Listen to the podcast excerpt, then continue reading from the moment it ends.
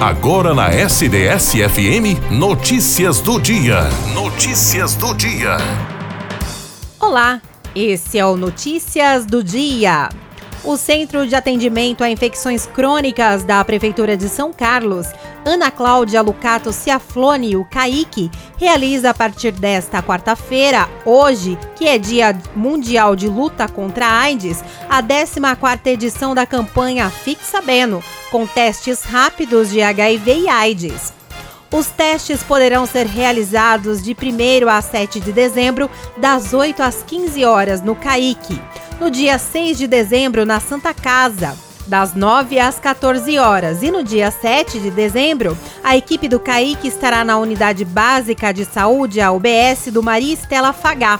As demais unidades de saúde também realizam os testes durante o horário de atendimento ao público.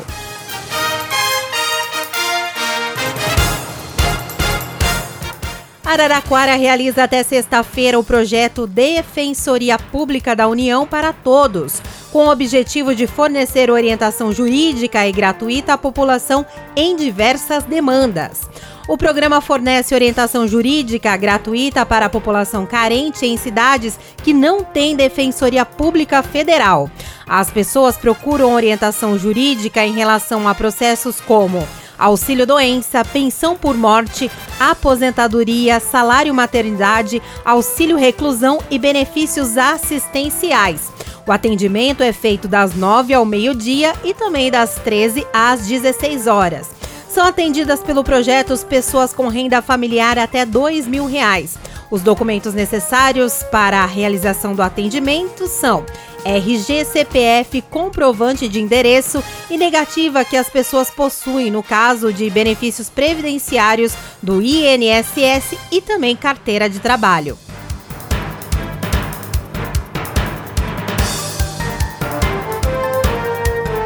A Fundação Educacional de São Carlos, a FESC, informa que a partir de hoje, até o dia 15 de dezembro e entre os dias 4 e 31 de janeiro, estarão abertas as matrículas para os cursos da Universidade Aberta da Terceira Idade, a UAT, da Universidade Aberta do Trabalhador, a UNIT, e também do Programa de Inclusão Digital, o PIB, do Centro Esportivo e Cultural.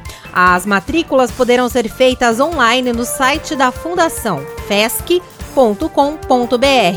Quem optar em fazer a matrícula presencialmente deverá agendar antecipadamente o horário também pelo site da FESC.